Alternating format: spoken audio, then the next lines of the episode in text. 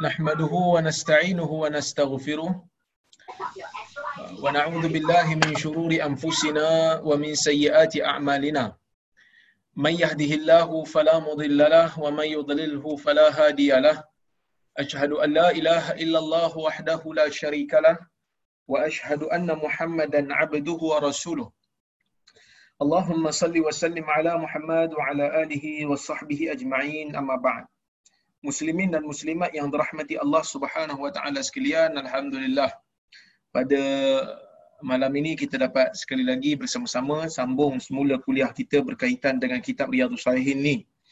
Baik, kita insya-Allah hari ini kita baca hadis nombor 31 dulu. Kata Al-Imam An-Nawawi rahimahullah Sekejap tuan-tuan.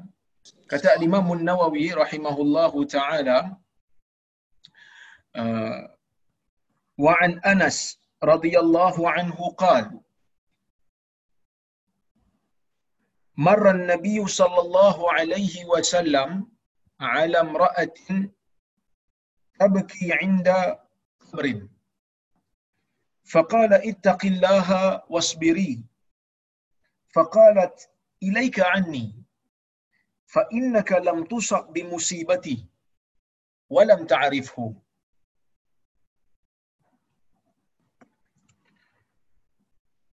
فقيل لها إنه النبي صلى الله عليه وسلم. فأتت باب النبي صلى الله عليه وسلم فلم تجب عنده بوابين. فقالت لم أعرفك؟ فقال إنما الصبر عند الصدمة الأولى وفي رواية للمسلم تبكي على صبي لها. حديث ini hadis riwayat Bukhari dan Muslim ya hadis riwayat Baik. Um, dalam riwayat Muslim juga ada lebih uh, riwayat yang lebih ataupun lafaz yang lebih lebih lebih faham ataupun lebih jelas daripada riwayat Bukhari ya. Baik, maksudnya daripada Anas radhiyallahu anhu katanya satu hari Nabi sallallahu alaihi wasallam melalui kawasan perkuburan. Nabi lalu dekat kawasan kubur, kemudian Nabi nampak ada seorang perempuan menangis dekat kubur tu. Dalam riwayat Bukhari dan Muslim yang dibawakan oleh Imam Nawawi ni, dia kata perempuan ni menangis dekat satu kubur. Dia tak bagi tahu kubur siapa. Ibn Hajar ketika mensyarahkan hadis ni dalam Fathul Bari, dia kata dia pun tak jumpa apakah dalam dalam riwayat hadis dia tak jumpa apakah nama sebenar perempuan ni dan dia pun tak tahu kubur yang perempuan ni menangis dekat sisi dia tu dia tak tahu kubur siapa. Cuma di sana ada riwayat yang lain daripada Imam Muslim yang mengatakan apa ni tabki ala sabillah. Apa ni orang perempuan tu dia menangis dekat kubur anak dia. Ha, kubur anak kecil dia yang meninggal. So dia mungkin sedih. Jadi dia menangis dekat kubur. Bila menangis dekat kubur, Nabi SAW lalu kat tempat tu Nabi nampaklah perempuan ni.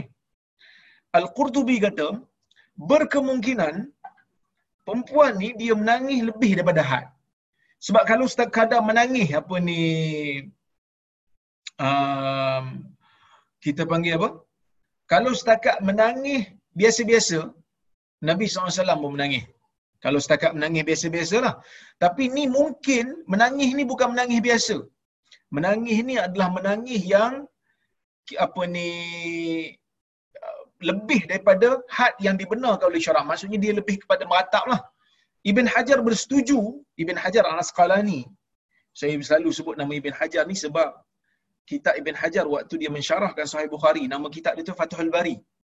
Bukan Datuk Fathul Bari yang apa yang join UMNO tu kan. Fathul Bari nama kitab sebenarnya. Ha, Fathul Bari dia adalah kitab yang terbaik dalam mensyarahkan Sahih Bukhari. Jadi orang biasa ustaz-ustaz pun nak tahu maksud hadis Sahih Bukhari, nak faham makna-maknanya, nak dapatkan maklumat-maklumat berkenaan dengan faedahnya, dia kena rujuk kitab Fathul Bari ataupun dia kena rujuk kitab Umdatul Qari yang ditulis oleh Al-Aini. Seorang apa ni Al-Aini mazhab Hanafi, uh, Ibn Hajar Asqalani mazhab Syafi'i. So dia ada kontra sikit. Ha, dikatakan Ibn Hajar Al-Asqalani dengan Al-Aini ni ada beza pendapat. Hidup sezaman tapi dia orang ni ada beza pendapat. Berguru dengan guru yang sama iaitu Al-Iraqi. Jadi Ibn Hajar ni waktu dia membawakan kalam Al-Qurtubi, dia kata Qurtubi kata mungkin perempuan ni dia menangis lebih pada had. Ha, dia menangis lebih pada had. Ibn Hajar kata aku setuju. Kerana ada di sana riwayat yang daif. Di sana ada riwayat yang daif yang menceritakan bahawasanya Nabi sallallahu alaihi wasallam melalui kawasan kubur tu ha, ha, melalui kawasan kubur tu ha, riwayat yang daif ni sebut fasami'a minha ma yakrah dia mendengar Nabi SAW dengar daripada perempuan ni perkara yang Nabi tak suka. Ha, ini menunjukkan benda tu tak elok dia buat. Fawaqafa alaiha lalu Nabi SAW berhenti kat dia. Nabi berhenti kat dia, kemudian Nabi kata ittaqillaha wasbiri. Bertakwalah kamu kepada Allah dan sabarlah. Nabi terus tegur kat dia. Kerana benda yang dia buat ni tak betul. Ustaz, Ustaz sebut riwayat dhaif tadi boleh ke pakai riwayat dhaif? riwayat daif ni tuan-tuan dan puan kita tak buang semua ya. Riwayat daif kita tak tolak semua. Ada riwayat daif yang kita boleh terima dan boleh pakai. Dan nak terima semua pun tidak. Nak pakai semua pun tidak. Nak terima semua pun tidak. Nak pakai semua pun tidak. Nak terima riwayat yang daif ni, ada dia punya syarat. Ha, ada dia punya syarat. Yang pertama, riwayat yang daif ni dia tak boleh berkaitan dengan hukum hakam. Tak boleh. Riwayat yang dhaif tak dipakai dalam hukum hakam. Riwayat yang dhaif tak dipakai dalam akidah. Kalau ada riwayat dhaif bagi tahu tentang sifat Tuhan, tentang apa ni ciri-ciri Tuhan, tentang rukun iman yang lebih daripada apa yang dalam hadis sahih tak boleh terima. Okey? Dan riwayat yang dhaif ni kalau kita nak pakai tak boleh riwayat yang terlalu dhaif. Hadis munkar tak boleh, hadis matruk tak boleh, hadis ma'lul tak boleh, hadis maudhu' pun tak boleh. Maudhu' ni hadis palsu lah dia hanya boleh riwayat yang daif ringan. Apa itu daif ringan? Daif ringan ada tiga lah. Sama ada sanad terputus, perawi tak dikenali, ataupun perawinya ingatan yang lemah. So kalau saya, saya tengok dalam riwayat ni, riwayat yang menceritakan tentang kenapa Nabi tegur dia tu, ada riwayat yang daif kerana sanad dia terputus. Kira sanad terputus daif ringan. Dia menjelaskan lagi. Dia menjelaskan lagi cerita ni. Tak ada kaitan dengan hukum hakam, tak ada kaitan dengan akidah dia cuma bagi tahu je perempuan ni menangis lebih pada had Nabi SAW dengar suara dia kemudian Nabi tak suka dengan apa yang dia buat. Nabi pun terus berhenti kat dia. Nabi terus tegur dia. Nabi terus tegur dia. Nabi kata ittaqillaha wasbiri. Nabi tegur dia. Nabi kata apa ni bertakwalah kamu kepada Allah dan sabarlah. Oh, jangan jangan do apa ni melampau sangat ni. Nabi kata. So cara teguran Nabi itu pun cara yang sangat-sangat sesuai dengan keadaan dia.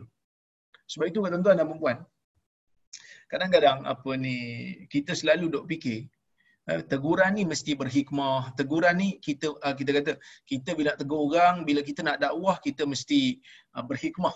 Nah kita mesti ber, berhikmah. Betul? Yang tu saya tak nafi. Ha, yang tu saya tak nafi. Tetapi apa ni Ah, kadang-kadang kita salah faham, kita dah ingat teguran berhikmah ni teguran yang lemah lembut. Semata-mata. Jadi kalau kita uh, sedikit tegas, maka tak hikmah lah kita. Sebenarnya hikmah ni luas, luas lagi daripada hanya sekadar teguran yang lembut. Ada kalanya teguran yang lembut itu hikmah dan ada kalanya teguran yang tegas itu hikmah. Ada kalanya berperang pun hikmah. Kerana Nabi SAW menunjukkan semuanya. Ada waktu Nabi pergi perang. Nabi pergi perang dengan orang Quraisy itu juga adalah hikmah dalam dakwah. Kerana Allah Taala kata ud'u ila sabili rabbika bil hikmah wal mau'izatil hasanah. Apa ni? Serulah kamu wahai Muhammad.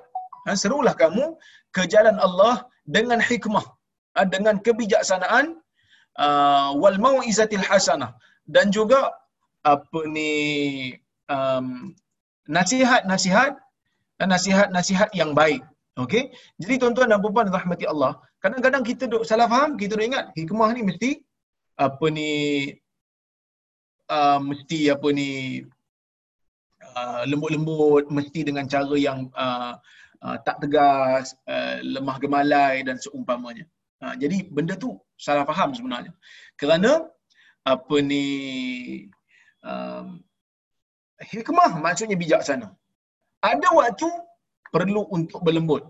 Ada waktu perlu berkeras. Ada waktu perlu tegas. Ada waktu perlu berperang. Yang mana berperang ni juga adalah hikmah daripada Nabi SAW. Kerana Allah Ta'ala kata kamu kena seru manusia ke jalan Tuhanmu dengan cara hikmah, dengan cara bijaksana.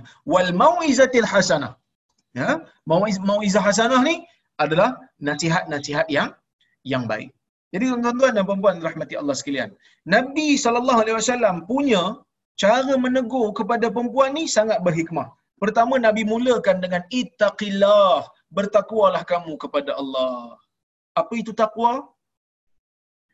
Bagi apa? Kawan-kawan yang pernah follow kuliah saya masa dekat Umar Haji Shah sebelum PKP dulu, saya pernah hurai. Takwa ni, kalau ikut kepada nukilan yang dinukilkan oleh Ibnu Kathir. Kalau siapa ingat lagi lah. Tak apa. Saya ulang semula untuk kita ulang kaji bagi siapa yang dah dengar. Eh. Taqwa ni dia kata, Ibn Kathir menukilkan perkataan Ali bin Abi Talib. Dia kata taqwa ni apa dia? Taqwa ni al-khawfu minal jalil. Taqwa ni takut pada Tuhan. Ya? Wal amalu bitanzil dan mengamalkan isi kandungan wahyu yang diturunkan oleh Allah waridha bil qalil kemudian dia redha dengan sedikit apa yang Tuhan bagi kat dia wal isti'dad li yaumir rahil kemudian dia mempersediakan diri dia dengan amal untuk dia pergi berjumpa dengan Tuhan di hari kiamat nanti. So takwa ni kata Ali bin Abi Talib ada empat benda. Yang pertama takut dengan Tuhan. Yang kedua amalkan isi kandungan wahyu. Yang ketiga redha dengan sedikit walaupun Tuhan bagi sikit dia dah usaha untuk dapat banyak tapi dapat sikit dia tetap redha. Wal isti'dad li yaumir rahil kemudian dia bersedia dengan amalan-amalan baik dia untuk dia pergi berjumpa dengan Tuhan penuhkan kantung pahala dia. Tuan-tuan dan puan-puan yang dirahmati Allah sekalian, bila takwa ni maksudnya takut pada Tuhan dulu, bila takwa ni maksudnya amal dengan wahyu dulu, bila takwa ni redha dengan sedikit, bila takwa ni bersedia dengan amalan baik yang banyak supaya kita dapat bekalan yang banyak ketika mana nak berjumpa Tuhan, perbuatan ni, perempuan ni, ha, perbuatan perempuan ni seolah-olah waktu dia buat benda ni dia terlupa tentang ciri dan maksud perkataan takwa. Kenapa? Kerana yang pertama, dia menangis dekat kubur tu. Dia menangis dekat kubur tu, dia melampaui batas. Kerana Islam mengharamkan perbuat, perbuatan meratap. Islam mengharamkan perbuatan koyak baju dan seumpamanya. So bila dia buat benda ni, seolah-olah dia tak takut dan tak beramal dengan isi kandungan apa ni Al-Quran dan Sunnah. Tak beramal dengan kandungan wahyu, benda ni difahami oleh orang. Tak boleh meratap, tak boleh koyak baju. Terutama bila kita kematian keluarga. Itu pertama. Yang keduanya, dia mungkin tak ingat sesungguhnya di antara ciri-ciri takwa juga reda bil qalil. Reda dengan sedikit. Allah Subhanahu wa taala uji dia dengan sedikitnya apa yang Tuhan bagi Tuhan ambil balik. Tuhan bagi kat dia anak lepas tu Tuhan bagi balik eh, Tuhan ambil balik. Bila Tuhan ambil anak dia maksud sedikitlah yang ada kat dia. Tuhan Tuhan tak apa ni anak yang ada tu dah tak ada. Jadi sedikit redha bil qalil. Okey? Dan dia tak bersungguh untuk waktu ni dia tak nampak bersungguh untuk memenuhkan kantung pahala dia. Jadi tak adalah perasaan takwa. Sufyan Sauri kata takwa ni lebih mudah untuk difahami. Takwa ni kalau kita jalan tak pakai kasut, jalan dekat satu jalan yang penuh dengan paku dan duri. Ha, itu takwa. Jadi kalau kita jalan dekat satu jalan, slipper kita tak ada, kasut kita tak ada, kita pakai orang kata apa? kaki ayam saja. Jalan tu pula penuh dengan duri dan paku, macam mana kita jalan? Kita akan jalan slow-slow, kita akan pijak di tempat yang tidak memudaratkan kaki dan melukakan kaki kita. Ha, itulah maksud takwa. Dalam dunia ni orang mukmin kena ada macam tu. Bila dia nak ambil sesuatu daripada dunia, kena hati-hati tengok. Adakah ini memudaratkan iman aku, memudaratkan agama aku sama macam paku memudaratkan kaki orang yang tak pakai kasut tadi. Ataupun duri yang akan merosakkan dan melukakan kaki orang yang tak pakai kasut tadi. So dia akan hati-hati. So itu takwa. Nabi SAW pesan dekat perempuan ni, ittaqillah, bertakwalah kepada Allah. Kerana perbuatan dia tu nampak macam dia lupa sekejap perasaan takwa. Tindakan dia tu tak mencerminkan takwa. Kenapa Nabi mulakan dengan takwa? Sebab sebenarnya nasihat Nabi yang paling utama yang lepas ni. Tapi Nabi bagi mukadimah dulu. Nabi bagi mukadimah dulu kat dia supaya dia sedar. Nabi kata wasbiri. Wasbiri. Sabarlah kamu. Jangan terlalu meratap, jangan terlalu melampau dalam tangisan sehingga bawa binasa diri kamu kerana Allah Ta'ala mengharamkan benda ni. Jadi sebab tu Nabi mulakan dengan takwa. Oh, tuan-tuan dan puan rahmati Allah. Orang kalau dia tak fikir pasal takut dengan Tuhan, dia buat apa saja. Kita bagi tahu kat dia pun, kita bagi tahu benda ni dosa. Dia kata tak apalah benda dosa, nak buat macam mana dah dosa. Aku terima je. Orang tak takut dengan azab Tuhan. Orang tak takut dengan apa ni neraka. Orang tak takut dengan balasan yang begitu berat di hari akhirat. Kita cakap apa pun kat dia, dia tak mau untuk terima. Jadi mulakan dengan takwa. Nabi mulakan dengan takwa. Ittaqillah. Bertakwalah kamu kepada Allah. Harapkan pahala daripada Allah. Jangan buat benda yang membinasakan kamu. Sabar. Kamu sabar. Kerana sabar ni ada pahala. Siapa yang nak pahala daripada sabar? Hanya orang yang bertakwa. Sebab tu Nabi suruh takwa dulu. So, nasihat Nabi ni nasihat yang ringkas tetapi nasihat yang ikut step by step. Berimanlah kamu kepada Allah, bertakwalah kamu kepada Allah, kemudian sabar. Kemudian perempuan ni tuan-tuan dan perempuan, ganas juga. Dia dah lah menangis kan? Menangis dekat kubur baru kematian anak. Nabi tegur dia. Nabi kata, sabar, takwa kamu kepada Allah, sabar. Dia boleh tahan juga tuan-tuan dan perempuan. Bukan biasa-biasa ni, bukan kaleng-kaleng ni perempuan ni. Perempuan ni terus tegur Nabi. Perempuan ni kata, ilaika anni. Hang pergi jauh sikit. Dia kata kat Nabi macam tu. Dia kata, hang pergi jauh sikit. Ilaika anni, jauh sikit. Jauh daripada saya. Jangan sibuk kat sini. Ha, itulah maksudnya. Pergi jauh sikit. Okay. Fa innaka lam tusab bi. Sesungguhnya kamu tidak merasa apa yang aku rasa. Kamu tidak ditimpa musibah seperti mana yang aku rasa. Aku sekarang ni anak mati. Aku sekarang ni tengah sedih. Anak yang aku sayang ni Allah Ta'ala ambil. Engkau jauh sikit. Engkau tepi sikit. Kau jangan cakap banyak kerana kau tak kena macam mana aku kena. Ayat ni biasa kita dengar bila kita bagi sabar kepada orang, kita pesan sabar kepada orang yang orang yang kena musibah. Sebab kadang-kadang betul lah kawan-kawan kita kena apa-apa musibah, kita akan kata sabarlah banyak-banyak. Allah Ta'ala ada. Kadang-kadang dia marah kita. Han cakap senang lah, Han tak kena lagi. Han cakap sabar-sabar tu senang, Han tak kena lagi. Han bukan kena macam mana aku kena. So ayat ni adalah ayat yang pernah digunakan di zaman Nabi sallallahu alaihi wasallam. Bahkan pada Nabi ditujukan benda ni. Jauh sikit daripada aku dia kata. Kerana engkau tak pernah diberikan musibah seperti mana yang aku kena dia kata. Seperti mana musibah aku ni kau tak kena. Walam ta'rifhu. Mungkin orang kata, "Gana dia cakap dengan Nabi macam tu." Dia tak kenal Nabi. Dia ni muslimah. Tapi dia tak kenal Nabi masa tu. Mungkin dia tak kenal Nabi, mungkinlah sebab dia mungkin tak nampak kot. Mungkin Nabi lalu ke belakang dia ke, Nabi tegur. Nabi belakang dia, dia mengadap ke, ke apa, dia membelakangkan Nabi, Nabi tegur. Bertakwalah kamu pada Allah dan sabarlah. Dia pun tak tengok ke belakang marah punya pasal. Tak puas hati orang yang tegur dia, dia kata diamlah. Ataupun dia kata jauhlah sikit, kau jauh sikit pada aku. Kau tak kena tak apalah. Mungkin dia tak tengok Nabi. Mungkin dia memang tak kenal sungguh. Kerana kalau tengok dalam lafaz hadis ni memang dia tak kenal sungguh. Dia tahu Nabi SAW tu Nabi. Dia ikut, dia follow agama Islam tapi dia tak kenal muka Nabi macam mana. Kalau ikut uh, lafaz hadis ni nampak macam memang dia tak kenal sungguh. Jadi, bila dia kata macam tu, faqila laha innahu nabi sallallahu alaihi wasallam.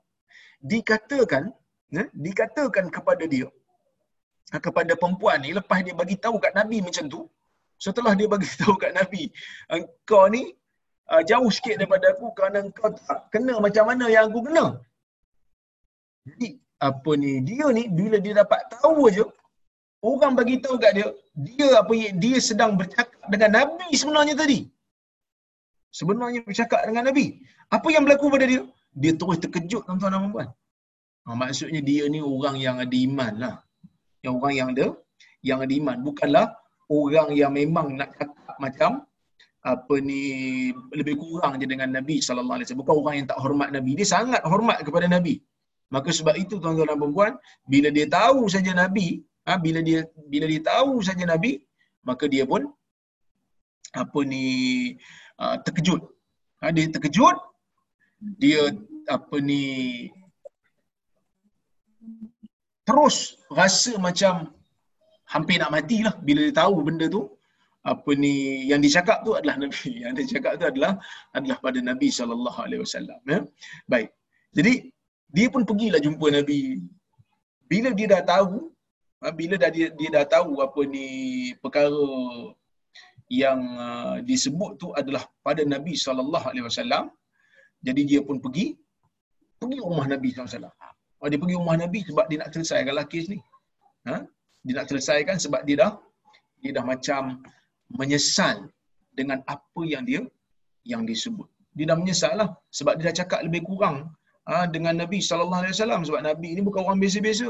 Dia kena hormat dekat Nabi sallallahu alaihi wasallam. So dia macam uh, dia bagi tahu je benda tu Nabi yang dicakap tu benda tu macam Nabi dalam riwayat Muslim disebut fa akhadaha mislal maut ay min shiddatil karab alladhi asabaha lima lamma arafat annahu Rasulullah sallallahu alaihi wasallam. Jadi bila orang bagi tahu dia tu Nabi, dia jadi macam nak mati lah. Dia terkejut tu macam nak mati lah. Disebabkan dia terlalu takut. Dia terlalu takut dan malu kerana dia apa ni telah bercakap lebih kurang dengan Nabi ataupun tidak hormat Nabi SAW dalam perkataannya. Sebab dia halau Nabi. Dia kata, ilai ke. Jauh daripada aku. Kan? Jadi dia pun pergi rumah Nabi. Dia kata, kata perawi, fa'atat baban Nabi sallallahu alaihi wasallam falam tajid indahu bawabi. dia pergi rumah Nabi sallallahu alaihi wasallam dia tengok rumah Nabi ni tak ada tukang jaga pintu. Maksud rumah Nabi ni tak ada guard lah. Ha, dia tak ada guard. Jadi bila dia pergi tengok uh, gambaran dia tu mungkin lah bila dia pergi rumah Nabi dia tak pernah pergi rumah Nabi. Dia pun tak kenal Nabi kalau ikut tafsiran yang kedua ulama yang kedua kata memang dia tak kenal Nabi. So bila dia pergi kali pertama tu dia dok bayang Nabi ni memang ke, apa pemerintah di Madinah, Nabi pemimpin besar di Madinah pada masa tu, dia dok bayang macam rumah raja-raja lah. Adalah apa ni kita panggil bawab. Bawab ni maksudnya hulu balang lah kat rumah. Hulu balang dekat istana kan. Orang nak masuk istana bukan suka-suka. Dia dok bayang bila dia pergi rumah Nabi SAW, adalah hulu balang-hulu balang yang menjaga rumah Nabi daripada orang lain untuk masuk membahayakan Nabi. Dia tengok dia pergi rumah Nabi dia tak nampak ada hulu balang. Tak nampak, tak ada siapa. Hmm? Faqalat lam a'rifka. Dia pun bila jumpa Nabi dia kata ya Rasulullah aku tak kenal engkau wahai Rasulullah. So dalam riwayat ni dia kata aku tak kenal engkau. Aku tak tahu engkau. Aku tak tahu menunjukkan dia apa ni uh, sebut benda tu diingat orang yang yang dia sebut benda tu hanyalah pada orang biasa. Maka dia nak minta maaf lah. Dia kata aku nak minta maaf lah. Kerana aku sebut benda ni yang kasar, uh, reaksi yang sangat-sangat melampau ni aku sebut. Kerana memang aku tak tahu bahawasanya engkau adalah Rasulullah sallallahu alaihi wasallam. Jadi disebut benda ni kerana dia tak tahu. Dia tak, dia tak tahu. Baik. Maka tuan-tuan dan puan-puan yang dirahmati Allah, Nabi SAW pun jawab. Nabi kata, Inna mas sabru inda sadamatil ula. Sesungguhnya sabar ini ketika mana hentakan kali pertama. Sabar ni bukan benda yang dipukul. Tetapi bila Nabi kata inda sadamati ula ni, dia merupakan bahasa metafora, metafora bahasa pinjaman. Kan, bahasa pinjaman yang mana Nabi SAW menggambarkan seolah-olah Ha, Nabi SAW menggambarkan seolah-olah macam uh, musibah tu datang dia seperti sesuatu yang memukul manusia, menyakitkan manusia. Jadi Nabi kata sabar yang mendapat pahala yang penuh ni adalah sabar ketika mana kali pertama seseorang itu dihentak dengan hentakan musibah. Bukan sabar ni maksudnya mula-mula tu kena tu dia dah mengamuk-ngamuk dah, dia dah maki Tuhan dah, Kemudian apa ni lepas daripada 2 3 hari, lepas daripada 5 6 tahun baru dia nak sabar, sabar tu tidak memberikan makna yang sempurna bagi orang yang bersabar. Kita sebut dah apa ni dalam uh, kuliah yang lepas sabar yang uh, diberikan oleh Allah pahala yang berlipat kali ganda yang tidak ada skema ni adalah sabar ketika mana kali pertama hentakan. Ha, kali pertama hentakan maksudnya bila seseorang itu terkena je musibah kali pertama, ah tengok reaksi dia pada waktu tu. Pada waktu tu. Kalau pada waktu tu dia tahan diri dia, dia tak buat benda-benda yang dilarang oleh agama, dia tak buat benda yang dilarang oleh Tuhan dan Rasulnya, dia tak maki Tuhan, dia tak pertikai takdir, maka pada masa tu dia ni orang yang sabar ketika mana hentakan pertama berlaku, maka dia akan dapat pahala penuh pahala yang tidak ada skemanya. Allah saja Allah saja yang tahu. Kerana Allah Taala berfirman dalam Quran, innama yuwaffas sabiruna ajrahum bighairi hisab. Sesungguhnya orang-orang yang sabar ini akan diberikan ganjaran berlipat kali ganda. So bila Nabi jawab tuan-tuan dan puan bila Nabi jawab benda ni sesungguhnya sabar itu adalah ketika mana hentakan kali pertama. Sebenarnya Nabi menggunakan uslubul hakim. Nabi sallallahu alaihi wasallam menggunakan satu cara, satu gaya yang sangat bijaksana. Kerana perempuan ni dia datang kepada Nabi sallallahu alaihi wasallam adalah untuk minta maaf atas kerana perempuan ni tak tahu Nabi tu Nabi. Dia tak tahu perkataan yang disebut tu, yang kasar tu kepada Nabi dia. So dia datang tu nak minta maaf kepada Nabi. Tapi Nabi tak jawab pun benda tu. Nabi tak respon pun maaf dia tu. Tetapi Nabi pergi kepada benda yang lebih penting daripada tu, iaitu Nabi kata sesungguhnya sabar ni ketika hentakan kali pertama. Kita tahu Nabi memaafkan umat dia yang tak tahu, yang tersilap, yang jahil, terutama dalam bab tidak beradab dengan Nabi SAW. Nabi terus tak fikir pasal benda tu. Nabi tak respon langsung pakai pasal benda tu. Nabi tak respon pun pasal orang berlaku kasar kat dia. Nabi SAW terus pergi kepada benda yang diperlukan oleh umat dia. Apa dia? Waktu tadi tu yang kamu perlu adalah sabar. Waktu tadi tu yang menyebabkan kamu cakap dengan aku kasar tadi kerana kamu tak sabar. Jadi sekarang ni sabar in innamas sabru inda sadmatil ula. Sesungguhnya sabar tu ketika hentakan kali pertama. Mungkin sekarang ni kamu boleh happy mungkin sekarang ni kamu dah tenang. Tapi kamu kena ingat waktu kamu kena hentakan kali pertama tu kalau kamu boleh kawal diri kamu macam sekarang itu menunjukkan pahala kamu ketika bersabar adalah pahala yang sempurna. Bukan nak kata orang bila bila dia tak sabar ataupun kali pertama tu dia macam pengsan terus ataupun dia menangis lebih sikit ataupun dia mungkin meratap pun semua lepas daripada tu tak bila dia bersabar lagi tak dapat pahala langsung. Ada pahala. Bahkan apa ni para ulama menyebut menyebutkan seseorang yang kematian orang yang rapat dengan dia selagi mana kesakitan itu bila dia teringat kepada orang yang mati itu masih ada dan dia menahan diri dia dengan sabar setiap kali itu ada pahala. Tetapi pahala yang sempurna bagi kesabaran adalah ketika mana hentakan kali pertama. Yang mana kalau kita sabar lepas daripada tu ada pahala tetapi pahala itu tidak sama seperti mana hentakan kali pertama berlaku. Maka sebab itu Nabi SAW dalam bab ni, Nabi fokus kepada benda yang lebih penting. Apa dia fokus yang lebih penting? Benda yang menyebabkan kamu cakap lebih kurang dengan aku tadi, benda yang menyebabkan kamu tak hormat dengan aku tadi, benda yang menyebabkan kamu meratap tadi adalah disebabkan oleh kerana kamu tak sabar. Inna masabru inda sadmatil ula. Sesungguhnya sabar tu ketika hentakan kali pertama. So lepas ni kalau berlaku apa musibah, kamu kena sabar. Kerana sabar itulah yang akan boleh kawal diri kamu. Kalau kamu sabar, kamu tak ada buat kesilapan yang sama dah. Itu pertama. Yang kedua tuan-tuan dan puan Nabi SAW dalam bab ni dia menunjukkan dia ni memang sikap pendakwah yang sangat besar besar jiwanya kepada kepada umat dia ataupun kepada orang yang jahil seumpama perempuan ni. Kenapa tuan-tuan dan puan Kerana bila perempuan ni datang ke rumah Nabi nak bagi tahu, aku tak tahu engkau ya Rasulullah. Nabi tak terus kata, ha itulah Dah tahu aku Nabi baru kau nak datang kan? Kalau aku ni bukan Nabi, kau datang tak? So, ini bukan Nabi. Nabi tak sikap macam ni. Nabi terus bagi nasihat. Nabi terus bagi nasihat apa yang diperlukan. Kenapa?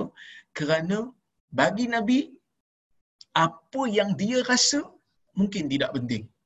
Tetapi apa yang agama ajar, itu yang Nabi SAW nak ajarkan kepada kita. Maka sebab itu tuan-tuan dan puan hadis ni memberikan satu uh, gambaran kepada kita tentang kepentingan sabar satu. Yang kedua, bahayanya kalau seseorang itu tidak boleh mengawal diri kerana mungkin dia akan buat benda yang dibenci oleh syarak. Ataupun benda yang diharamkan oleh syarak. Saya ingat, Jordan dulu pernah keluarkan fatwa. Eh?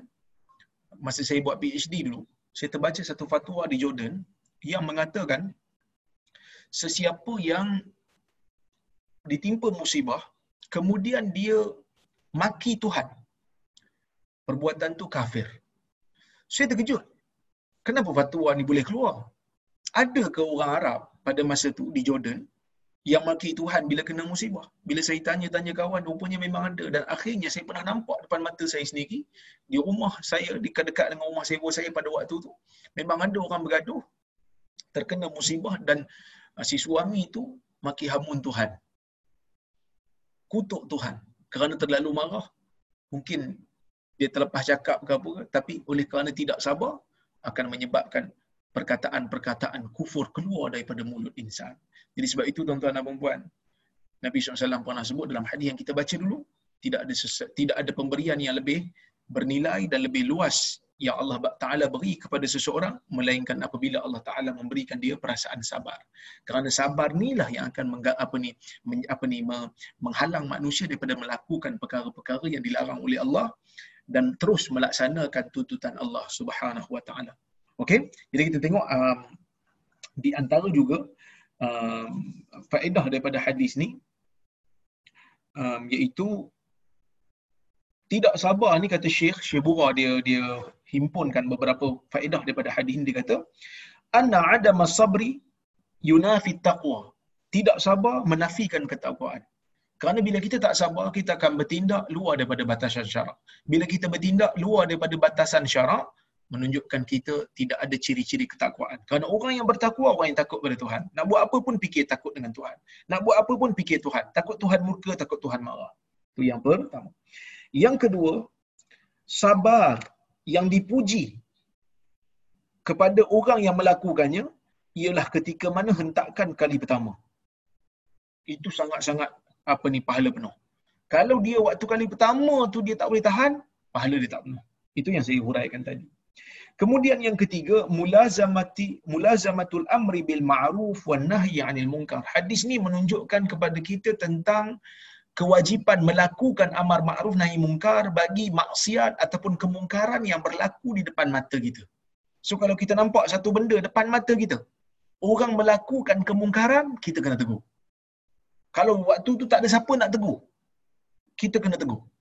Kalau kita mampulah, berdasarkan hadis Abu Sa'id Al-Khudri man ra'a minkum munkaran falyughayyirhu bi yadihi fa yastati' fa bi uh, lisanihi fa yastati' fa bi qalbihi wa dhalika adhaful iman. Hadis riwayat Muslim. Apabila salah seorang daripada kamu melihat kemungkaran depan mata dia hendaklah ditegur dengan kuasa dia hendaklah dia, dia cegah dengan kuasa dia hendaklah ditegur dengan lidah dia. Kalau tak mampu tak redha dengan hati benci dengan jiwa dia. Itulah selemah-lemah iman okey nanti kita akan sampai kepada hadis itu saya akan hurai maksud dia macam mana Cuma kalau orang yang mampu untuk tegur dengan lidah dia tegur. Kerana inilah sifat orang beriman. Allah Allah Subhanahu wa taala berfirman dalam surah Al-As di antara surah yang terpendek, antara surah yang terpendek dalam Quran Allah Taala kata apa? Innal insana lafi khusr. Sesungguhnya manusia berada dalam kerugian illa alladzina amanu wa amilus solihat wa tawasau bil haqq wa tawasau bis sabr. Kecuali orang-orang yang beriman dan beramal saleh yang mana orang-orang yang beriman dan beramal saleh ini juga ada berpesan-pesan dengan kebenaran dan berpesan-pesan dengan kesabaran. Selain daripada pesan dengan kebenaran, mereka juga berpesan dengan kesabaran.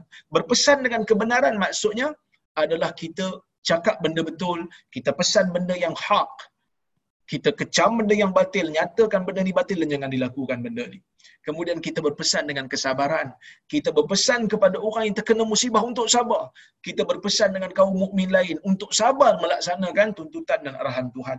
Apa ni Allah Subhanahu Wa Taala. Itu yang yang kita kena buatlah. So Nabi bila tengok orang tu, kan Nabi tengok je orang tu buat benda tak betul, Nabi tahu tegur.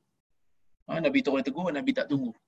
Kadang-kadang ni kita banyak tunggu kan? Saya kata siapa-siapa lah saya lah kadang-kadang bila nampak ada benda tak betul ke depan mata saya kawan-kawan duk buat nak tegur tu macam alamak nak tegur ke tak? Nak tegur ke tak? Kan? Ha, sedangkan itu adalah tanggungjawab kita. Paling tidak pun kita tak redha dengan jiwa lah. Nabi kata tu selemah-lemah iman. Benci dengan jiwa je lah selemah-lemah iman. Lemahnya iman kita kan? Baik yang ke seterusnya di antara faedah um, hadis ni juga jika seseorang itu menangis sambil meraung di kubur, ha, itu juga dilarang oleh Nabi sallallahu alaihi wasallam. Apatah lagi kalau dia meratap, ha, dia koyak baju dan seumpamanya. Ha, ya lagi dah tak boleh. Lagi dah tidak dibenarkan. Sekadar untuk bersedih, untuk menangis sikit tak apa. Jangan sampai menjerit, jangan sampai meratap, memukul apa ni pipi dan juga mengoyak baju. Benda ni tak boleh. Ya, benda ni tak boleh. So kita tengok hadis nombor 32 insya-Allah. Wa an Abi Hurairah radhiyallahu anhu anna Rasulullah sallallahu alaihi wasallam qal yaqulu ta yaqulu Allah ma li 'abdil mu'min 'indi jaza idza qabattu safiyahu min ahli dunya summa ihtasabahu illa al-jannah daripada Abu Hurairah radhiyallahu anhu sesungguhnya Rasulullah sallallahu alaihi wasallam bersabda nabi kata Allah Subhanahu wa taala berfirman. So hadis ni ada kursi ya. Allah berfirman tidak adalah bagi seorang hamba-Ku yang mukmin di sisiku balasan apabila aku mengambil uh, kekasihnya daripada kalangan ahli dunia. Kemudian dia bersabar dan mengharapkan pahala melainkan hanyalah syurga untuk dia. So Allah Taala kata kat sini bila Allah Subhanahu wa taala matikan anak seseorang insan kekasih ni anaklah safiyahu min ahli dunia ni anak bila seseorang itu Allah Ta'ala matikan anak untuk dia, kemudian dia sabar dan mengharapkan pahala. Tidak ada balasan lain, melainkan hanyalah balasan syurga. Ha, melainkan hanyalah balasan syurga. So hadis ni tuan-tuan dan puan juga men, me, menjelaskan kepada kita tentang konsep sabar yang memberikan pahala. Walaupun Allah Ta'ala matikan anak kita, waktu tu tentang sabar juga ada. Jadi bila orang itu dia sabar, bila orang itu dia uh, istirja mengucapkan inna lillah wa inna ilaihi rajiun. Sesungguhnya kita daripada Allah. Uh, sesungguhnya kita daripada Allah dan kepada Allah juga kita kembali kalau kita boleh sebut apa ni uh, perkataan ini sambil kita memuji Allah alhamdulillah ala kulli hal segala puji bagi Allah apa ni dalam setiap keadaan. Maka kalau kita boleh sebut benda ni kalau kita boleh sebut benda ni tuan-tuan dan puan insya-Allah Allah Subhanahu Wa Taala akan berikan kita dengan ganjaran syurga. Ha, ganjaran syurga. Di sana ada satu riwayat yang lain yang mana lebih jelas daripada ni, iaitu daripada Abu Musa Al-Ash'ari. Tuan-tuan cuba tengok, tuan-tuan dan puan cuba tengok di skrin ya. Boleh tengok di skrin saya ni. Baik. Hadis riwayat Tirmizi daripada Abu Musa al-Ash'ari anna Rasulullah SAW qal idza mata waladul abdi qala Allah li malaikatihi qabattum walada abdi? Fayaquluna na'am. Fayaqul qabattum samrata fuadi? Fayaquluna na'am. Fayaqul madza qala abdi? Fayaquluna hamidaka wastarja. Fayaqul ibnu li abdi baitan fil jannah wa sammuhu baital hamd Maksudnya Nabi wasallam bersabda apabila anak seorang hamba Tuhan ni meninggal dunia Allah Taala akan berkata kepada malaikat Sudahkah kalian mengambil anak daripada hamba-Ku itu? Mereka mengatakan ya. Allah bertanya lagi, Sudahkah kalian mematikan buah hatinya, buah jantungnya? Mereka mengatakan ya, sudah maka Allah Ta'ala kata, apa yang disebutkan oleh hamba-Ku yang diambil anaknya tu, yang dimatikan anaknya tu. Malaikat kata, Hamidaka wastarja. Dia sentiasa memujimu wahai Tuhan dan sentiasa mengucapkan inna lillah wa inna ilaihi raji'un. Maka Allah Ta'ala kata kepada malaikat, Ibnu li'abdi baitan fil jannah. Benakan untuk hamba-Ku rumah di syurga wasammuhu baital hamd dan namakan dia dengan rumah pujian kerana dia puji Tuhan. So, tuan-tuan dan puan yang rahmati Allah sekalian, ini merupakan salah satu daripada petanda bahawasanya sesiapa yang ada anak yang meninggal dunia waktu kecil, dan meninggal dunia waktu kecil, maka dia sabar, dia banyak puji Tuhan, ucapkan alhamdulillah ala kulli hal banyak-banyak, ucapkan inna lillah wa inna ilaihi raji'un banyak-banyak, Allah Taala akan perintahkan malaikat untuk benakan rumah orang tu yang bersyukur, yang memuji Tuhan, yang sentiasa mengucapkan inna lillahi raji'un, inna lillahi wa inna ilaihi raji'un tu, Allah Ta'ala akan perintah malaikat untuk bina rumah khas untuk dia di syurga nanti. Ha, jadi besarlah kelebihan tu. Kenapa besar? Kerana uh, kesakitan yang juga dahsyat. Ini bukan biasa-biasa punya sakit ni. bila anak kita meninggal dunia waktu kecil, na'udzubillah. Tapi kalau ada yang berlaku, masa orang tu dia sabar, dia boleh puji Tuhan dia, dia boleh ucap perkataan yang menunjukkan dia reda dengan ketentuan Tuhan, maksudnya dia telah bersedia menjadi manusia yang sabar. Ya, menjadi manusia yang sabar. Sebab tu dia punya pahala besar. Cuma ulama berbincang lah. Anak kecil je ke kalau meninggal anak besar macam mana? Ha, meninggal anak besar. Anak kita dah balik ataupun anak seseorang ni dah balik lepas tu dia meninggal. Bapak dia sedih lah juga. Dapat tak? Ha, yang ni ada perbahasan sikit di kalangan para ulama kerana dalam riwayat Ahmad disebut uh, dalam riwayat Ahmad dan riwayat beberapa orang uh, perawi-perawi hadis yang lain mereka sebut lam yablughul hins tidak balik lagi. Jadi kalau anak tu dah besar dia tak dapatlah kelebihan yang lebih tinggi. Kalau anak dah dah balik meninggal, bapak sabar, bapak dapat pahala juga. Cuma pahalanya tidak spesifik macam pahala ni. Kerana pahala ni khusus untuk orang yang anak kecil. Kenapa ada beza anak kecil dengan anak besar? Kerana kita ni dari sudut sayang dan kesian tu tak sama. Kadar kesabaran tu pun tak sama. Budak yang dah besar, yang dah balik, yang dah kerja, budak anak kita yang dah kerja pun semua, mungkin tidak serapat budak-budak kecil. Jadi sebab itu waktu kecil ada fadilat khas untuk orang yang kematian anak. Baik, cuma ulama berbahas lagi tentang kalaulah dia ni masa dia kafir, dia ada mati anak. Kemudian dia masuk Islam. Dapat tak? Kita tahulah orang kafir ni kalau dia kena musibah apa-apa dalam dunia, dia tak dapat pahala. Sebab dia kafir kan? Tapi sekarang ni masa anak dia mati tu dia kafir, lepas tu dia masuk Islam. Dapat tak? Dalam uh, uh, apa ni Fathul kitab Fathul Bari Ibn Hajar membawakan pandangan sebenarnya tak dapat. Kerana ada hadis Nabi SAW khaskan untuk orang Islam. Nabi kata, Man mata lahu satu awlad fil islami famatu qabla an yablughu uh, uh, qabla an yablughu al-hins adkhalahu Allah al-jannah. Ya, apa ni sanad Hasan apa ni li ghairi Imam, Imam Ahmad meriwayatkan. Nabi Nabi sallallahu alaihi wasallam bersabda, sesiapa yang mati apa ni pada dia tiga orang anak dalam Islam. Maksudnya kalau dia apa ni tak Islam, lepas masa anak mati tu tak Islam, lepas tu lepas tu baru masuk Islam, nampaknya macam tak dapat lah sebab Nabi kata, waktu dia mati tu dia kena Islam. Ya, waktu dia mati tu dia kena Islam. So inilah bezanya orang yang masuk Islam dengan orang yang tak masuk Islam lah. Maksudnya kalau orang masuk Islam awal, lagi banyak pahala dia dapat lah. Sebab tu kalau siapa kawan-kawan mana nak masuk Islam tu, kita kena kempen supaya dia masuk cepat-cepat lah. Ha, kita kena kempen supaya dia masuk cepat-cepat. Baik. Dan um, ulama juga berbincang bagi orang-orang yang dia meninggal meninggal anak dia waktu anak dia dah balik tapi anak dia tu macam tak normal. Contohnya macam anak dia tu tak apa sihat dari sudut mental dan seumpamanya.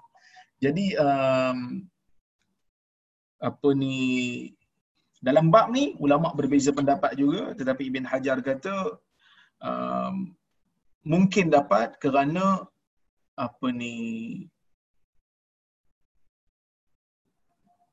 Sekejap sekejap tuan uh, mungkin dapat kerana uh, tidak ada dosa bagi orang yang uh, anak yang tidak tidak orang kata apa mentally disturbed ataupun dia ada uh, mental disorder ni dia tidak ada taklif bagi dia maka dalam keadaan tu dia sama macam budak-budak juga. Walaupun dia dah balik dia sama macam budak-budak jadi bila sama macam budak maksudnya dia akan uh, mak ayah tu akan dapat pahala sama seperti mana anak kecil yang meninggal dunia bahkan anak-anak yang ada anak-anak istimewa yang ada masalah mental ni pun kadang-kadang kita struggle juga nak didik nak bimbing dan dia sangat rapat dengan mak ayah dia menunjukkan uh, pahala tu insya-Allah sama. Okey?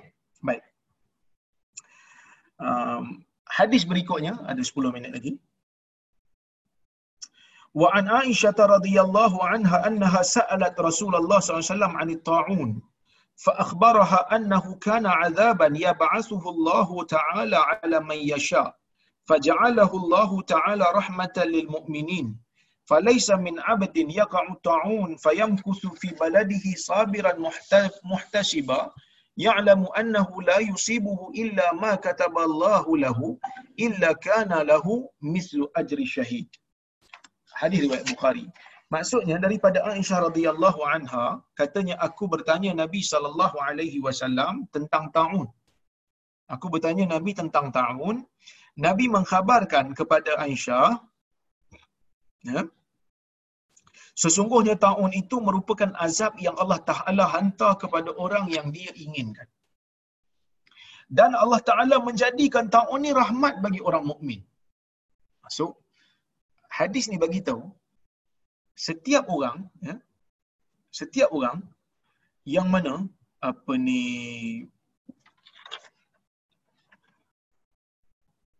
mukmin ni bila Allah Taala bagi je musibah penyakit apa kat dia jadi rahmat. Sebab tu kalau orang tanya kan, Ustaz Covid ni bala ke rahmat? Bala ke ujian?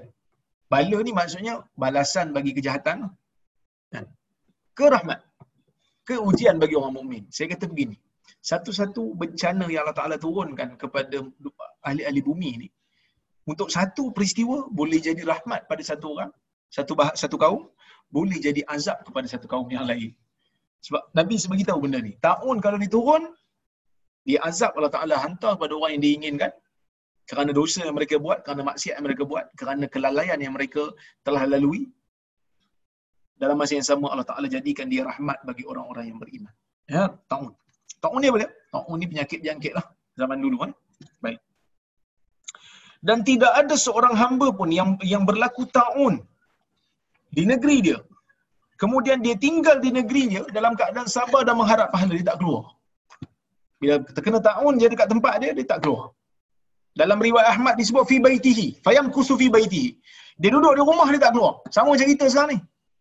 Kan? Saya ingat kita ni pun sama je ni. Walaupun bukan ta'un yang turun ni, tapi COVID lah. Wabak yang sangat-sangat contagious, wabak yang sangat-sangat apa ni kuat apa ni menyerang ataupun berjangkit. So kita duduk rumah. Bila kita duduk rumah, kerajaan suruh duduk rumah. Duduk rumah dapat pahala tak? Duduk rumah dapat pahala. Sebab apa? Sebab Nabi suruh duduk rumah.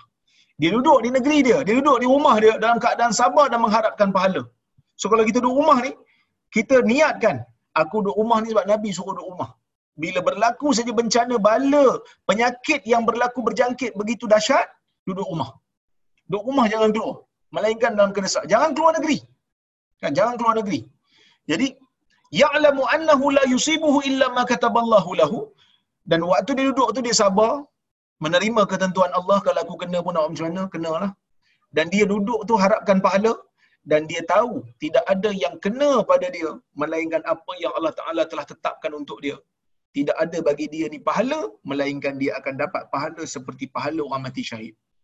Ha, seperti dapat seperti pahala orang mati syahid. Jadi tuan-tuan dan puan-puan yang dirahmati Allah, hadis ni membuktikan kepada kita ha, tentang yang pertama Allah Taala ni bila turunkan bala bencana kepada orang mukmin dia menjadi rahmat. Ada juga ha, benda yang sama berlaku rahmat pada satu kaum, azab pada satu kaum yang lain. Okey, tu tahu. Tapi kita ni sebagai orang mukmin, kita tak boleh nak pasti 100% adakah ini bala ataupun ujian. Tak boleh. Selagi mana tak ada dalil yang bagi tahu secara spesifik. Kalau macam kaum Ad, kaum Samud tu dia ada dalil bagi tahu itu memang bala bencana atas kekufuran mereka. Tapi untuk sekarang ni tak ada. So kita cuma boleh kata mungkin, mungkin saja. Tidak boleh kita pastikan confirm yang ni bala. Tak boleh. Kerana kita tak tahu apa yang berlaku, kerana kita tak tahu uh, tentang ilmu yang ada pada Allah Subhanahu Wa Taala. Itu yang pertama. Yang kedua, orang yang sabar terhadap taun dan orang yang sabar duduk di rumah akan dapat pahala apa ni pahala syahid. Dapat pahala syahid Ustaz besar Ustaz? Ya kerana dia sedang membahayakan diri dia juga bila tak keluar. Tapi Nabi tak pergi keluar kerana Nabi nak kawal apa ni penyakit. Nabi nak kawal, nak kawal nak kawal wabak. Jadi adakah orang yang terkena benda tu, terkena apa ni penyakit tu, tapi tak mati pun dapat juga pahala syahid? Dapat juga pahala syahid. Bahkan Ibn Hajar menyebutkan satu pandangan, kalau tak kena pun, duduk aja di rumah. Tak kena pun. Tapi dia tak keluar daripada rumah, dia tak lari. Dia tak mati sebab tahun, dia tak kena tahun, dia duduk je rumah. Sedangkan tempat dia kena tahun, pun dapat pahala syahid juga. Cuma Ibn Hajar kata, siapa yang mati disebabkan tahun, dia syahid. Syahid akhirat. Siapa yang terkena tahun kemudian sembuh dapat pahala syahid. Siapa yang duduk rumah, di, di waktu negeri dia terkena taun dan dia tak keluar daripada rumah, dia tak keluar pada negeri dia, dia pun dapat pahala syahid. Cuma pahala syahid yang pertama besar, paling besar untuk kes ini. Yang kedua ni sederhana besar, yang ketiga ni sikit lagi daripada yang kedua. Kerana dia tak rasa kesakitan terkena wabak tersebut. Baik. Um, hadis nak bagi tahu kat kita tentang um, konsep kuarantin. Yang mana kuarantin ni tuan-tuan dan puan Nabi sebut 1400 tahun dulu dan sampai sekarang adalah ia merupakan salah satu cara yang sangat berkesan untuk mengawal wabak. Bismillah. Jadi ini merupakan salah satu daripada mukjizat Nabi sallallahu alaihi wasallam, bukti kenabian Nabi sallallahu alaihi wasallam. Ini bukti bahawasanya Allah Taala lah yang mengutuskan Nabi. Kerana mana mungkin seorang yang buta huruf, satu orang yang lahir di tempat yang kontang, satu orang yang tak tahu apa tentang tamadun antara bangsa, tak tahu langsung tentang perubatan apa pun, tiba-tiba boleh sebut satu benda yang dipakai sampai hari ini. Sebenarnya banyak sebenarnya hadis Nabi SAW yang menunjukkan mukjizat yang seperti ini. Ada satu hadis saya ingat Nabi SAW menyebutkan uh, innal humma min fayhi jahannam fa abriduhu bil ma. Sesungguhnya demam itu kepanasan daripada api neraka, maka hendaklah kamu apa ni menyejukkan panas demam itu dengan air. Sebenarnya sampai sekarang pun anak saya yang sulung tu dia kuat demam sikit dulu masa kecil. Jadi bila demam aja memang kami akan rendam dengan air setengah jam. Sebab dia kalau demam je dia fit kan. Jadi saya teringat hadis tu Nabi kata sejukkan demam dengan air. Kerana air digunakan secara worldwide, digunakan seluruh dunia untuk menurunkan suhu orang yang demam panas, terutamanya budak-budak. Kerana budak-budak ni kalau dia demam terlalu panas, dia akan akan ada uh, renjatan elektrik pada otak dia, jadi dia akan fit. Ha, dia akan apa ni sawan, demam sawan dia panggil. So cara nak turunkan suhu tu dengan cepat adalah dengan uh, menyejukkan dengan air. So Nabi sebut benda ni di tempat yang Nabi tu Nabi sendiri pun hidup di tempat yang tak banyak air. So Nabi tak adalah mahir sangat tentang air ni kalau kita nak kata Nabi sebut ni sekadar kajian dia je bukan wahyu. Tak ni wahyu. Kemudian ada hadis yang ketiga yang saya tengok dalam perubatan yang digunakan sampai hari ini bahkan uh, finding terbaru mengatakan memang betul seperti mana Nabi sebut Nabi suruh apa ni bila tidur Nabi suruh padam pelita. bila tidur Nabi suruh padam pelita. Ulama dulu kata takut terbakar. Tapi bila kaji sebenarnya betul kalau kita tidur dalam keadaan yang terlalu terang ia akan mengganggu kita punya kesihatan juga. Ini tuan-tuan boleh Google tengok kajian-kajian terbaru mengatakan memang kita tak digalakkan untuk tidur dalam keadaan cahaya yang sangat terang. Gelapkan sedikit, malakkan sedikit. Dan benda ni disebutkan oleh Nabi SAW 1400 tahun yang dulu eh 1400 tahun yang dulu sangat dahsyat eh sangat dahsyat wallahu subhanahu wa taala a'lamu bissawab insyaallah kita sambung hadis uh, hadis yang lain untuk kuliah yang berikutnya. So hari ini cukuplah dapat tiga hadis eh. Dapat tiga hadis tu kira okey lah kot. Saya tengok soalan ataupun komentar kalau ada. Ui banyaklah ni.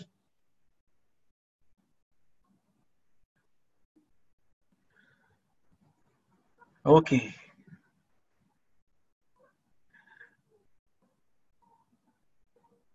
Uh, Waalaikumsalam.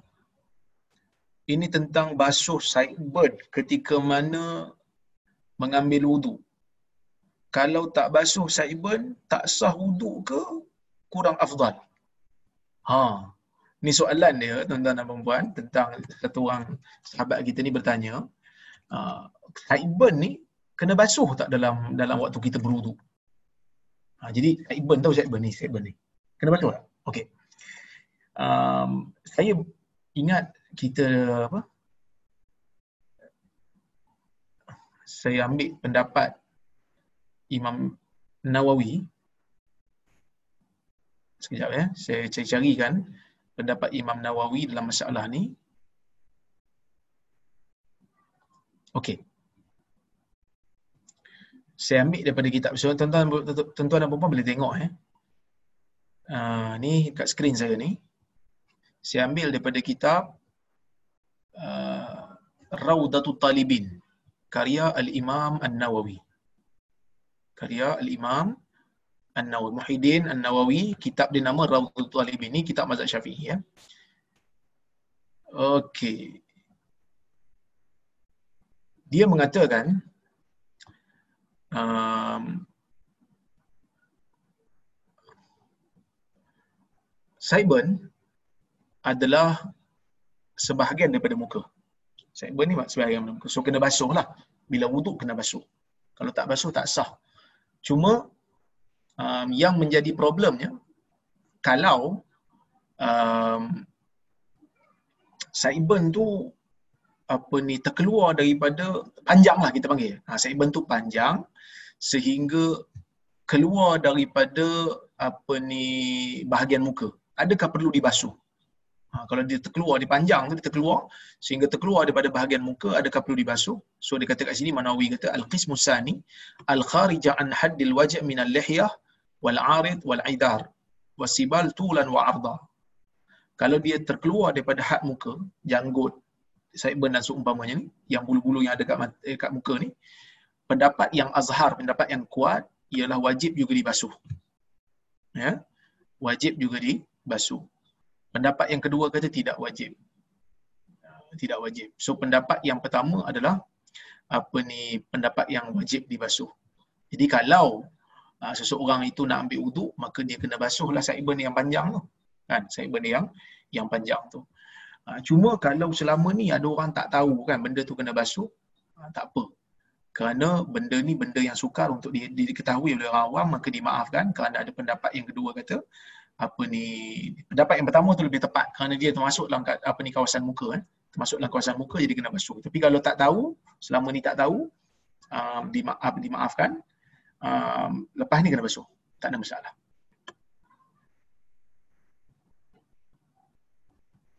Waalaikumsalam warahmatullahi wabarakatuh. Apakah ada perbezaan belajar fiqh sunnah dan fiqh mazhab? Jika ada perbezaan mana satu yang kita sebagai orang awam belajar? Orang awam ni sebenarnya kalau dia nak belajar tentang apa uh, ilmu Islam secara sistematik elok dia ikut uh, pengajian cara bermazhab sebenarnya. Kalau dia nak belajar lah tapi dalam masa yang sama tidak salah guru dia uh, mendedahkan apa ni um, dengan uh, hukum-hukum yang di apa yang pandangan-pandangan mazhab lain. Tak salah untuk orang awam tahu apa ni kerana apa ni kalau dia tak tahu pun tak apa sebenarnya. Tapi bila dia tahu paling tidak dia tak me, apa ni kita panggil tidak me, me, me, me, menaburkan ataupun tidak menanam perasaan apa ni macam ni saya nak sebut eh? menanam perasaan yang taksub kepada sesuatu mazhab. Dia sebenarnya ikut mazhab tak salah tapi taksub je. Jadi kalau kita apa kita belajar semua mazhab ni paling tidak kita akan hormat mazhab-mazhab yang yang lain. Okey?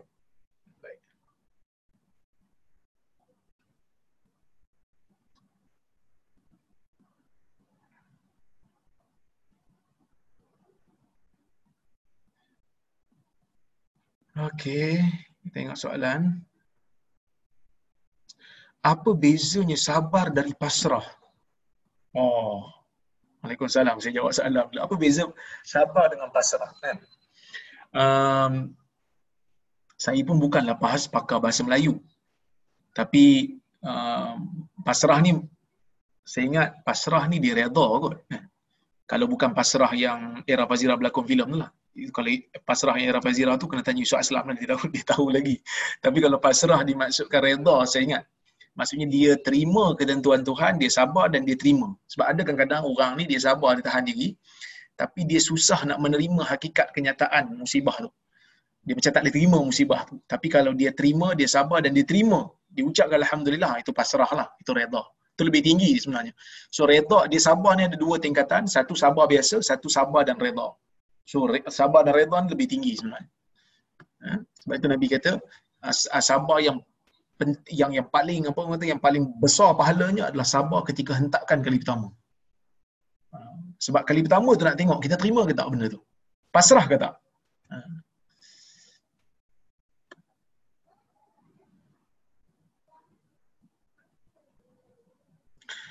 Waalaikumsalam. Apa ni sebenarnya banyak amalan apa ni masuk syurga tanpa hisap ni. Ya. Antaranya yang Nabi sebut dalam hadis itulah yang 70 ribu masuk syurga tanpa hisap tu uh, iaitu mereka yang apa ni golongan yang yang apa yang Nabi kata tidak uh, la yak uh, yastarqun. Mereka yang uh, tidak meminta untuk uh, di jampi untuk mereka. Ya. Yang minta tak minta dijampi ni ada ulama ada beza pendapat ada yang kata yang dimaksudkan dengan tak minta dijampi ni adalah dia tak minta orang jampi dia sebelum penyakit tu berlaku kat dia. Ha, itu pendapat sebahagian ulama. Ada yang kata tak minta jampi ni maksudnya dia kalau sakit pun dia tak minta orang jampi untuk dia. Kalau orang nak, orang boleh jampi tapi dia tak minta. Ada yang kata begitu sebab dia tawakal tinggi. Ada yang kata dia tak minta jampi ni maksudnya tak minta jampi dengan jampi uh, jahiliah. Ha, tak minta jampi dengan jampi jahiliah. Okey, itu maksudnya golongan yang apa ni la yastarqun. Kemudian Nabi kata la yatatayyarun, orang yang tidak percaya kepada sial. Orang tak percaya pada sial ni adalah orang yang um, nampak benda ni tak, takut ada ada benda buruk berlaku. Uh, menjahit cucuk jari dia tengok ada percaya ada musibah nak nak datang. Itu semua adalah ya tatayyur tatayyur eh? Tatayyur tidak dibenarkan dalam Islam. Wala yaktawun dan mereka tidak menggunakan apa ni perubatan yang memanaskan besi untuk menghentikan duka dan apa ni apa ni menghilangkan kuman. Nabi kata tidak melakukan benda ni kalau tidak diperlukan lah benda tu tak benda tu makruh. Benda tu makruh.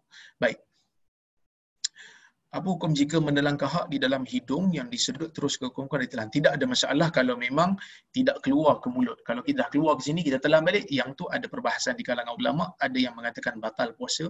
Kalau hukum boleh dibuang terus tapi dia tak buang. Eh, kalau di, di dalam tidak ada masalah. Assalamualaikum warahmatullahi wabarakatuh. Adakah pula hadis mengenai tata cara dan bila boleh marah? Sebenarnya manusia ni confirm dia boleh marah manusia yang normal dia akan marah. Nabi SAW pun marah. Sebenarnya Nabi bukan tak bagi kita marah, Nabi suruh kita kawal marah.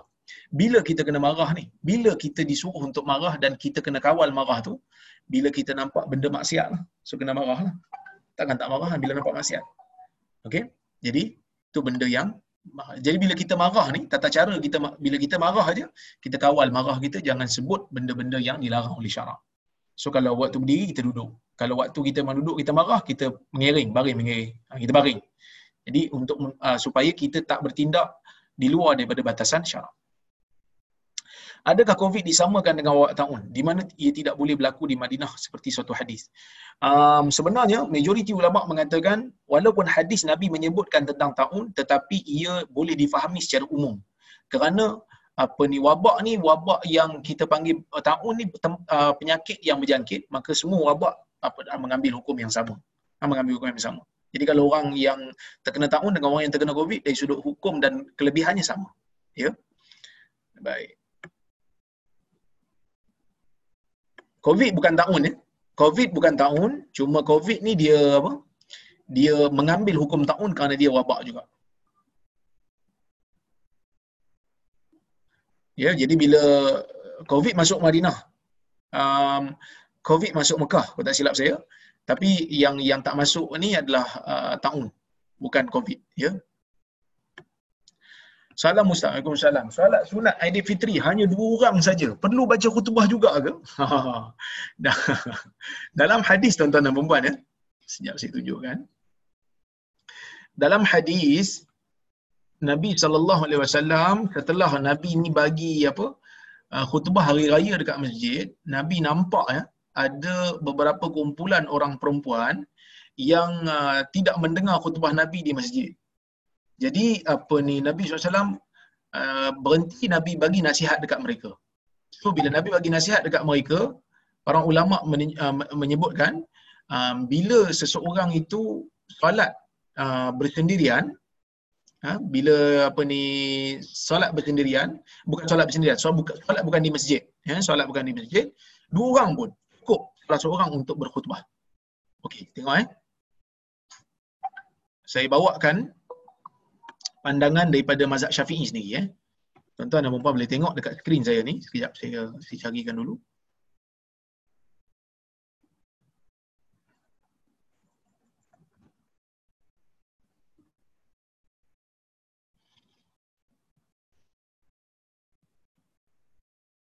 Lambat pula.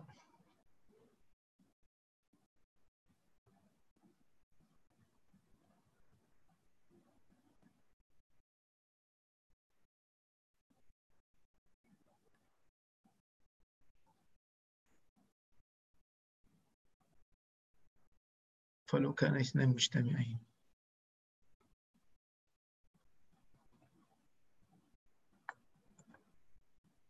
أي.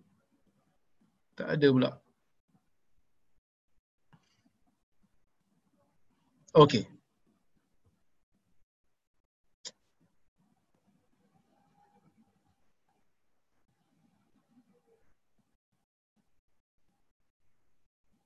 أوكي. okay.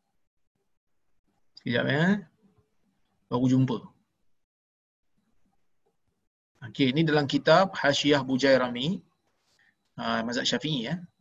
Dia kata wasunnah khutbatan. Disunatkan untuk memberikan khut, dua khutbah. Li jama'atin untuk uh, sekumpulan manusia walau sallu furada walaupun kumpulan manusia itu solat sendiri-sendiri.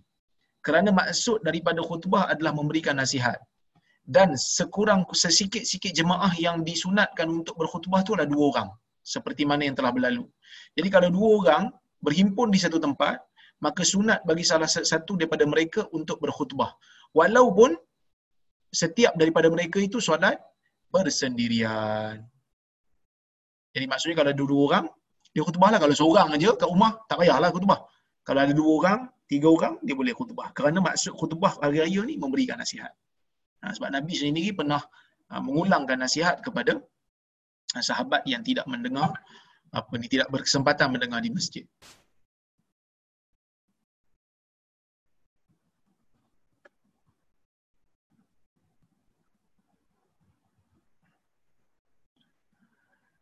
Waalaikumsalam. Amalan menghafal surah kahfi bagi mengelak fitnah dajjal. Ada 10 ayat pertama atau yang terakhir. Dua-dua ada hadis tapi banyak perawi uh, riwayat yang 10 yang pertama. Tapi untuk lebih berhati-hati pertama dan terakhir. Bukan hanya hafal dan memahaminya dan memahaminya oleh kerana di dalam ibadah puasa ada banyak kesabaran adakah ibadah puasa ini mendapat kedudukan yang tinggi di mata Allah? Adakah janji-janji tertentu? Ya betul. Allah Taala janji dalam hadis riwayat Muslim. Allah Taala kata uh, illa siyam fa innahu li wa ana ajzi bihi puasa ni untuk aku dan aku yang akan memberikan ganjaran kepada orang berpuasa. Ha. So maksudnya kalau apa ni um, orang berpuasa tu dia ni dia akan dapat pahala yang banyak kerana Allah yang berikan. Waalaikumsalam boleh ke derma darah semasa berpuasa? Yang ni ulama berbeza pendapat kerana mereka kiaskan dengan berbekam. Tapi majoriti ulama mengatakan selagi mana tidak memudaratkan maka tidak menjadi masalah untuk menderma darah ketika berpuasa apa itu aliran Muhammadiyah? Oh, ini panjang cerita. Jadi Muhammadiyah ni dikira macam golongan pembaharu lah. Maksudnya nak memahami agama berdasarkan kepada nas, bukan hanya tradisi. Boleh tengok cerita sang pencerah untuk memahami lebih lanjut tentang Muhammadiyah. Ada satu filem Indonesia, sang pencerah. Saya ingat di YouTube pun ada. Jadi tak ada buat apa-apa ni tuan-tuan, duduk rumah boleh tengok sang pencerah. Ha, bagus cerita tu. Bismillah.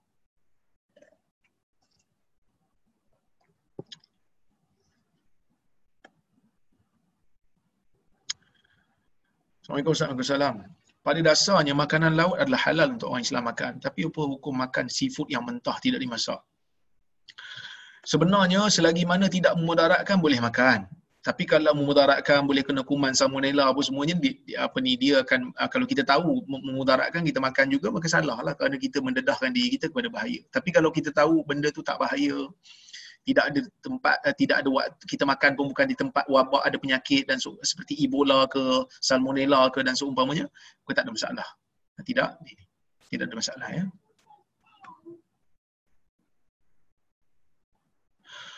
Waalaikumsalam warahmatullahi wabarakatuh. Cara teguran yang paling afdal supaya orang tak cepat sentak. Payah sikit nak tegur. Cara haduh orang-orang sekarang. Caranya adalah puji dulu. Lepas puji baru kita tegur puji dulu, bagi tahu dia orang baik, bagi tahu kita sayang kat dia dan kita tegur. Ha, kita, kita tegur. Sebab itu Nabi SAW sebutlah hadiah Abu Dawud kan. Nabi kata, apabila salah seorang daripada kamu mengasihi saudara seagamanya, bagi tahu kat dia, dia sayangi saudara tu. Untuk dia tegur. Dia tegur, aku sayang kat ni, aku tegur ni sebab aku sayang. Bukan sebab apa. Ha, jadi kata orang kita, sambil-sambil apa sambil-sambil sambil-sambil gosok kepala luku lepas tu bila sedar dengan luku kita gosok balik kepala dia. Macam itulah biar dia tenang eh. Okey. Baik. Um, ada orang tanya tentang uh, apa ni menggunakan hukum menggunakan apa ni um, mata punya apa? Ma, ma, apa ni ubat mata ha, ubat mata uh, adakah ia dikira membatalkan puasa? Kita semua tahu puasa ni memang apa ni kita tak boleh masukkan apa-apa yang berbentuk makanan dan seumpamanya di di di mulut kita masuk ke dalam eh? Jadi um, kalau seseorang tu menggunakan ubat mata dan ubat mata tu kan masuk ke dalam kan? Kadang-kadang rasa baik di sini. Uh, majoriti ulama semasa mengatakan tidak batal kerana ia terlalu sedikit mereka kiaskan dengan kumu yang mana bila kita kumu kita luah bagaimanapun dia akan kekal sikit. Sama juga macam inhaler kalau orang yang asma juga tidak membatalkan puasa menurut majoriti ulama semasa. Kerana terlalu sedikit ya, dikiaskan dengan kumu yang tidak membatalkan puasa bila kita luahkan. Assalamualaikum Boleh tak kita kemudiankan solat Ba'di Aisyah selepas jemaah terawih dan witir? Yang ni saya minta tangguh sekejap nanti saya cek balik kalau ada pendapat yang kata tak boleh. Adakah berdosa jika isteri menggunakan duit suami tanpa pengetahuan suami atau izin suami? Duit suami adalah duit suami yang menjadi hak isteri adalah nafkah. Kalau nak suami bagi nafkah, isteri ambil duit dia juga, itu dikira sebagai salah. Mengambil hak orang tanpa izin. Kalau suami tak bagi nafkah yang cukup kepada isteri, makan tak bagi, pakaian tak bagi, maka berdasarkan hadis uh, Hindun, Nabi pernah sebut kepada Hindun, uh, khudhi ma yakfiki wa waladaki bil ma'ruf. Waalaikumsalam warahmatullahi Rasulullah buat solat sunat tasbih. Hadis tentang solat sunat tasbih ini ulama berbeza pendapat tentangnya. Ya, ada yang kata dhaif, ada yang kata hasan. Saya berpegang kepada pendapat dhaif. Uh, jadi kalau tuan-tuan pegang pada pendapat yang kata okey, at least buat sekali semua hidup pun tak apa. Waalaikumsalam. Sekiranya imam tersedar yang beliau tertambah rakaat, apa yang perlu dilakukan oleh imam namun kena duduk serta merta. Duduk serta merta dan baca tasyahud akhir. Kalau tak, kalau meneruskan dalam keadaan dia sedar, batal. Batal salat dia. Makmum kalau dia tahu imam dia apa ni dah terlebih rakaat, makmum jangan ikut. Duduk, mesti duduk, sebut subhanallah. Kalau makmum ikut juga dalam keadaan makmum tahu benda tu tak boleh, batal salat makmum. Ya? Jadi bila imam dah terlebih, dah bangun, dah terlebih, dan dia duduk balik, dia teringat makmum pun tegur subhanallah dia turun balik baca tasyahud sujud sawi bagi salam kena sujud sawi kerana dia telah menambah berdiri tadi Kenapa laki perlu simpan janggut? Untuk membezakan di antara orang kafir dengan orang Islam. Kerana Nabi SAW menyebutkan, apa ni, nak kita kena beza dengan orang majusi. Kerana orang majusi dan orang ahli kitab tidak menyimpan janggut. Itu pertama. Ya, kita kena bezakan ah, antara kita dengan ahli kitab. Yang kedua, apa ni, kita juga nak bezakan muka kita dengan muka isteri kita. Jadi biarlah kita ada janggut. Ya. Cuma adakah janggut ini wajib ataupun uh, sunat untuk disimpan? Ulama berbeza pendapat. Majoriti ulama kata wajib. Minoriti ulama seperti mazhab Syafi'i kata sunnah. Ada khilaf di situ um, at least saya pegang pada pendapat wajib untuk disimpan. Cuma kalau ada yang pegang pada pendapat uh, mazhab syafi'i yang kata sunnah saja untuk disimpan, makruh untuk dibuang, tak ada masalah. Kerana khilaf ni khilaf yang apa ni khilaf yang um, dibenarkan di dalam syarak. Berapa panjang nak simpan tu? Ada yang kata biarkan saja yang boleh di, yang boleh dipotong hanyalah satu cekak saja. Tetapi sebahagian ulama kata at least ada ada saja. Macam saya ni at least ada kan? Ha, itu pun dah cukup memadai. Ada dua pandangan di kalangan ulama. Okey so saya kira cukuplah pada malam ini insyaallah. Jika ada uh, kesempatan yang lain kita bertemu lagi. Uh, saya minta maaf kalau kasar bahasa tersilap kata. Aku qauli hadza wa astaghfirullahal azim li wa lakum. Wassalamualaikum warahmatullahi wabarakatuh. Soalan ba'diyah nanti saya jawab kuliah akan datang eh. Terima kasih banyak Waalaikumsalam. Terima kasih.